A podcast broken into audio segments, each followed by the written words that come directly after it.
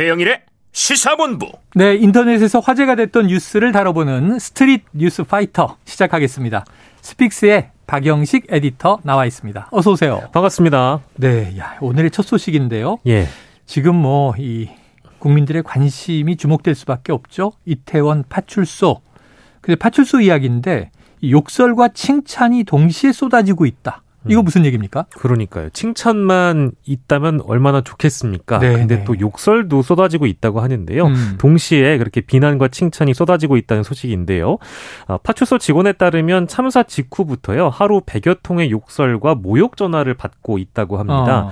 어, 비슷한 전화가 어, 현재까지도 이어지고 있어서 업무에 지장을 받고 있다는 소식인데요. 네. 내용은 이태원 파출소 경찰들 때문이다. 네네. 더못 구한 걸 창피하게 생각해라 이런 말들이 쏟아지고 있어서 음. 당연히 이제 일하시는 파출소 직원분들께서는 어, 심리적으로 괴로울 수밖에 없는 것 같고요. 사실 이런 경우에는 법적으로 따져보면 욕설이나 모욕 같은 경우는 업무방해 입건도 가능한데 어, 이태원 파출소 측의 입장이 뭐 상황이 상황인 만큼 감내하겠다 이런 네. 방침을 내부적으로 정한 상태라고 언론에 전했다고 하고요. 네. 이와는 정반대로 이제 칭찬을 해주시는 분들도 어, 많이 있습니다. 그래요? 어, 이번 참사로 가족을 잃은 한 유족께서는 지난 3일에 편지와 캔커피를 들고 파출소를 찾아 고생해 주셔서 감사하다 이런 아, 말씀을 남기기도 했고요. 네, 네. 사고 발생일에 현장으로 달려갔었던 경찰관들은 어, 이런 유족들의 위로에 눈물을 쏟았다고 하고요. 왜 아니겠어요? 네네. 그리고 이와 함께 파출소는 구조에 안간힘을 썼던 경찰관들을 격려하고자 시민들이 보낸 꽃이 있고 또 간식들이 있는데요. 네네. 어, 이제 언, 언론에는 이 사진들이 대대적으로 보도가 되고 있는데 어, 아주 뭐 사람의 높이까지 키 높이까지 쌓일 정도로 아주 네. 가득한 상황이라고 합니다. 그리고 용산 경찰서 홈페이지 칭찬하 칭찬합시다 게시판이 있는데요. 네. 아, 다수의 칭찬 게시물들이 이미 올라와 있습니다. 작성자들은 모든 일선 경찰분들 응원합니다. 최선을 다한 이태원 파출소 직원들께 경의를 표합니다 등의 글이 잇따라 작성됐다는 소식이었습니다. 네. 자, 욕설과 칭찬이 이렇게 동시에 쏟아지는 극과 극 상황. 이게 굉장히 뭐 정상은 아닌데요. 네.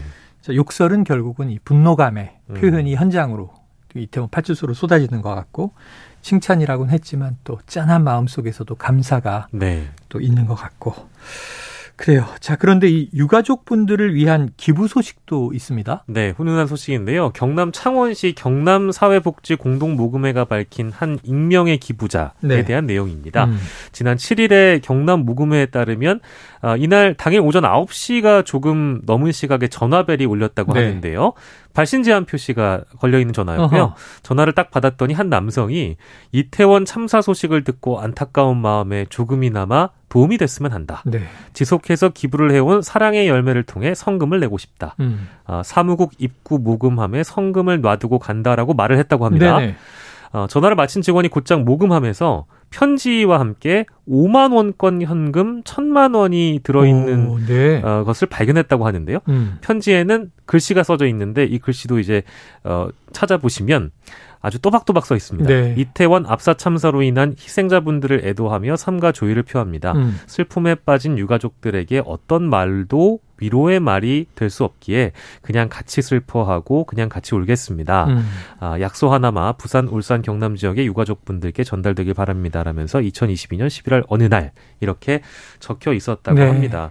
어, 이걸 이제 그 어, 돌이켜 보면 어, 경남 모금에는 매일 가장 먼저 출근한 직원이 모금함을 사무실 밖에 내걸고요. 네네. 퇴근할 때 다시 수거를 하는데 음. 이걸 토대로 좀 추정을 해보면 익명의 기부자가 돈을 넣고 사라진 시각이 오전 8시 30분에서 네. 9시 사이였다고 하고요. 어. 돈을 모금함에 넣은 후에 발신 제한 표시 전화로 알린 점 그리고 손편지 필체 등을 근거로 이 기부자가요 그동안 여러 차례 네. 익명으로 이미 고액을 기부했던 사람과 동일 인물인 어. 것을 어, 판단을 그렇게 했다고 합니다. 네네. 이분이 맞다면 정말 대단하신 분인 게요. 음. 어, 해당 기부자가 2017년 연말 이웃사랑 캠페인을 시작으로 코로나19 극복, 진주 아파트 방화 피해자 지원, 네네. 대형 산불 지원, 우크라이나 전장 피해 지원 등등 5년 사이에 무려 4억 9,900만 원의 거금을 이미 기부해 온 분이라고 하네요. 야, 우리가 연말에 항상 이런 소식 좀 나올 때 네. 기부 천사, 사랑의 천사 이런 이름을 붙이는데 아, 저는 금액도 크지만 이 돈의 액수가 문제가 아니라 예. 여기에 담겨 있는 마음이 야, 이게 보통의 대단하신 분입니다. 사회적인 관심과 사랑, 공감은 아니구나. 예. 이런 분들이 좀 많았으면 좋겠다. 이런 생각도 듭니다. 네. 그러면 더 우리가 따뜻한 사회가 될 텐데 말이죠. 예. 다음 소식 만나보죠. 이 SPC 브랜드 계열의 카페 매장에서 황당한 일이 있었다. 이런 소식이 있는데 네. 이 근데 이게 황당을 좀 넘어서 아찔한 소식이기도 한데 전해 주세요. 깜짝 놀라실 겁니다. 네. 시점이 지난 9월 19일로 거슬러 올라갑니다. 경기도에 사는 이모 씨가요, SPC 계열 브랜드인 어, 피 카페에서 음료를 시켰습니다. 네. 어, 얼음이 갈려 있는 샤베트 형태의 음료를 주문했었는데요. 음. 그 음료를 마시던 어, 이분께서 시간이 지나도 녹지 않는 조각들을 발견하게 돼요. 네. 그럼 당연히 샤베트 형태이기 때문에 어, 이거 얼음이겠구나 그렇죠. 싶을 그렇죠. 텐데 얼음이 녹지 않는 거예요. 어. 자세히 보니까 플라스틱 조각이었습니다. 네.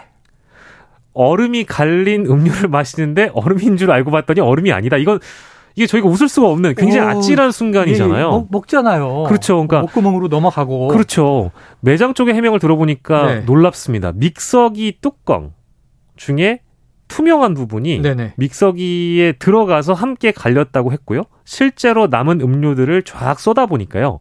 플라스틱 조각들이 아직 남아 있었던 겁니다. 야, 이거 정말 저도 KBS 앞에도 피 매장이 있어요. 아, 네. 자주 가서 얼음 음료를 마셔요. 지금 예. 얘기를 들으니까 어 이거 남의 일이 아닌가 이런 생각이 드는데 네, 네. 이거 정말 세상에 이런 일이 이런 생각도 드는데 네. 이 경악할 일이죠. 네. 제일 걱정되는 건 이 이모 씨가 만약에 이 갈려버린 플라스틱 조각을 모르고 삼켜버렸으면 어떡하나 하는 생각이 음. 드는데 건강은 어떻습니까? 문제가 없는 건 아닌 것 같아요. 아? 왜냐하면 바로 어, 이모 씨가 이 대형 병원 응급실에 가서 복부 CT를 해봤는데요. 네. 어, 위 안에 길이 2cm로 측정되는 아. 날카로운 이물이 보인다. 큰데 네. 아, 이런 진단을 받았다고 하고요. 어, 언론에 밝히기로는 복통이 지속돼서 매일같이 화장실에서 내용물을 확인하는 등 네. 수치심을 느꼈다. 음. 많은 양을 섭취했는데 조각을 하나밖에 발견하지 못해서 불안한 상황이라고 밝혔습니다. 이건 너무 당연한 반응 같아요. 그러니까 2cm 정도면 크니까 네네네. 뭐 찍어도 나오지만 음. 정말 조그만 조각으로 갈렸으면 발견 못할 수도 있으니 그런 게 만약에 나의 내장 속에 박혀 있다고 생각을 하면 예. 자 그런데 이 더 큰 문제가 네. 있습니다. 네네. 이 카페 매장과 SPC 쪽의 반응 예. 어땠다는 거예요? 네, 들어보시면 어, 입장 바꿔 생각해 보시면 굉장히 분노할 만한 일인데요. 네. 사건 당일과 다음 날 에, 매장 점주의 배우자로부터 음. 사과 문자가 왔습니다. 네. 뭐 복통이 계속되고 있고 점주 본인 연락이 아니어서 일단 점주 배우자이기 때문에 네네. 이분은 답을 하지 않았다고 하고요. 사건 이틀 뒤에 SPC 쪽 고객센터를 통해서 지역의 슈퍼바이저하고 전화 연결이 됐는데 네. 점주 배우자가 연락을 드렸는데 받지 않았다. 보험사 연결이 절차다. 이런 응답을 들었다고 합니다. 어허. 그래서 이 씨 입장은 사실 사고에 대한 제대로 된 사과보다 보험사 연결이 전부다라는 말을 들으니까 황당했고 점주가 아니라 점주 배우자가 또 연락을 네네. 책임 연락을 있는 했다. 사람이 아니잖아요. 그렇죠, 그렇죠. 연락이 왔다고 하고요. 그래서 어 본사 쪽 대처 방안이 뭐냐 이렇게 요구를 했다고 해요. 근데 계속된 요구 끝에 사고 한 달 뒤에 이 씨가 SPC 본사 쪽 직원과 두 차례 만나서 사과를 받았습니다. 그런데 음. 이때도 보험사 연결 외에 우리가 할 수 있는 배상이 없다라는 답, 답을 받아서 네. 상당히 분노할 수밖에 없는 거고 사실 어, 법적으로 좀 짚, 어, 제도적으로 짚어보면 프랜차이즈 매장에서 식료품에서 이물질이 나오면 보험을 통한 배상 절차를 밟게 되는 건 일반적이긴 한데요. 한국 소비자원에 피해 구제를 신청해도 새 제품으로 바꿔주거나 네. 구매비를 환불하는 선에서 이게 정리가 되기 때문에 소송을 제기하는 방법밖에는 일단 없다고 하고요. 아하. 그래서 SPC 홍보 담당자의 말을 전해드리면 사과의 뜻은 이미 여러 통로를 통해 전달했다. 가맹점에서 현금으로 100만 원을 주겠다고도 했는데 이 씨가 요구하고 있는 금액이 더 많은 것으로 알고 있다라고 말했는데요.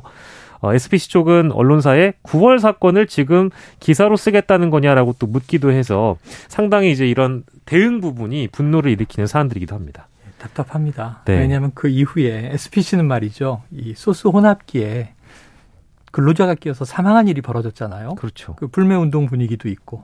저도 그 이후에는 이제 피매장을 안 가고 있는데 예. 9월 사건을 이제 뭐 언론에 알리겠다는 어, 자, 사실관계는 뭐 따져봐야 되겠습니다. 음, 네네. 양쪽의 입장과 또 우리가 모르는 팩트가 있을지 모르겠지만 네. 피해자 입장에서 이건 지금 생명과 관련된 일이잖아요. 그렇죠. 황당하지 않겠습니까? 그럼요. 그 돈 얘기가 나오니까 당연히 네네. 이씨 입장에서는 돈 아, 얘기도 나왔고 내가 뭐 black consumer냐라는 생각이 들 것 같아서 아. 그건 아니라고 주장을 했고요. 나를 그렇게 취급하는 거냐? 네. 그래서 어, 개인의 입장은 보험사 연결만 강조하는 대처에 본사든 지역 supervisor든 간에 자꾸 보험사 연결만 얘기를 하니까 네네네. 화가 나서 100만 원으로도 이건 안될 일이다라는 말을 본인이 한 건 맞는데 네.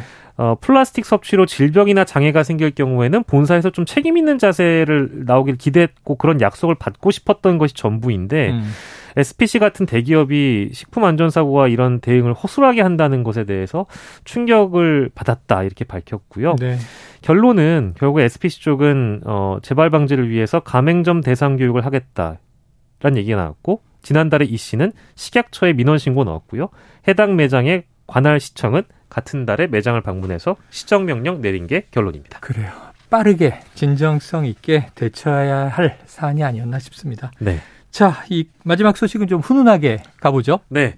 오랜 친구에게 50만 원을 빌려준 남성이 1년 7개월 만에 그 돈에 소주값까지 얹혀 받았다. 네네. 훈훈한 우정을 자랑하는 글이 인터넷 커뮤니티를 통해 조명을 받고 있습니다. 되게 일상적인 소식인데. 네. 그렇죠. 네. 지난 7일입니다. 온라인 커뮤니티 보배드림 이쪽에서 친구에게 빌려준 돈을 1년 7개월 만에 받았습니다라는 제목의 글이 네. 올라왔는데요. 어, 사연을 보니까요. 글쓴이 A씨가 지난해입니다. 지난해 3, 4월쯤에 중학교 동창인 24년 지기 친구에게 돈을 빌려줬어요. 네. 어, 당시 A 씨는 친구로부터 30만 원만 빌려줄 수 있냐, 먹고 살기 힘들다 이런 전화를 음. 받았는데 이게 장난인 것 같아서 네네. 대수롭지 않게 받아들이다가 갑자기 친구가 진지해지는 반응을 보였다는 거예요. 예. 그래서 그 반응을 감지하고 야 무슨 일이야 이렇게 물어봤더니 친구는 코로나로 단축 근무를 해서 무급 휴가가 이어지다 보니까 급여가 적어져서 돈이 조금 부족하다 네네. 이런 사연을 털어놨고요. 이윽고에 다음 달 급여 제대로 들어오면 바로 갚겠다면서 음. 30만 원을 빌려달라고 부탁했고 실제 돈을 빌려준 사연이었습니다. 아, 자, 이런 경우는 참 24년 지기 친구인데. 네네네. 중학교 동창인데 24년 지기면 이분들이 한 이제 30대 중후반, 예. 뭐한 40 전후 되신 분들일 것 같은데 이 빌려줄 수밖에 없는데 네. 박영식 에디터도 저 30만 원 빌려 주실 수 있죠? 아, 뭐 저희 사이엔 충분히 가능한 일이라고 아, 생각합니다. 그래요? 네, 네. 끝나고 한번 따져 보겠습니다. 네. 네, 네, 네. 근데 친한 친구들이 갑자기 당연히 이렇게 진지하게 나오면 빌려 줄 수밖에 없는 아, 것 같고요. 그렇죠. 어, 50만 원 송금하고 나서 야, 안 갚아도 되니까 나중에 음. 잘 되면 술이나 사라 이렇게 말했는데 어, 예, 예. 그 시간이 흘러 흘러서 이제 1년 7개월이 된 것이죠. 네네. 어, A 씨는 돌연 돈이 입금됐다는 문자를 받아서 통장을 확인했는데 통장 입금 내역을 보면요. 그 어. 캡처해 가지고 보배드림에 올라가 있는데 네네네. 늦어서 미안하다. 아. 이런 문구가 적혀 있고 결과적으로 아까 소주값이 얹혀 있었다고 했잖아요. 음. 60만 원이 입금이 어, 예, 예. 되어 있었습니다. 소주가 여러 병이네요. 네. 그래서 진작에 줬어야 됐는데 늦었다. 미안하다. 네. 10만 원은 소주값이다. 어, 이자는 못 줘도 어, 소주는 한 잔 사줘야 할 것 같다라는 사과를 받았다고 하고요. 네. 어, 이번 그 A 씨가 그 커뮤니티에 남기기로는 고맙다 친구야. 이 글 보면 댓글을 달아줘. 이번 주 토요일에 60만 원어치 좋은 고기와 좋은 술 먹고 네. 오래 가자 이런 메시지를 남겼다는 아주 훈훈한 네. 소식이었습니다. 친구 사이에 잔치가 벌어지겠네요. 이게 일상적인 소식 아닙니까? 말씀드렸지만 이럴 때 우리가 사는 보람을 느끼는 거죠. 네. 인간관계 보람도 느끼고. 자, 따뜻한 소식으로 마무리하겠습니다. 지금까지 스픽스의 박영식 에디터였습니다. 고맙습니다. 감사합니다.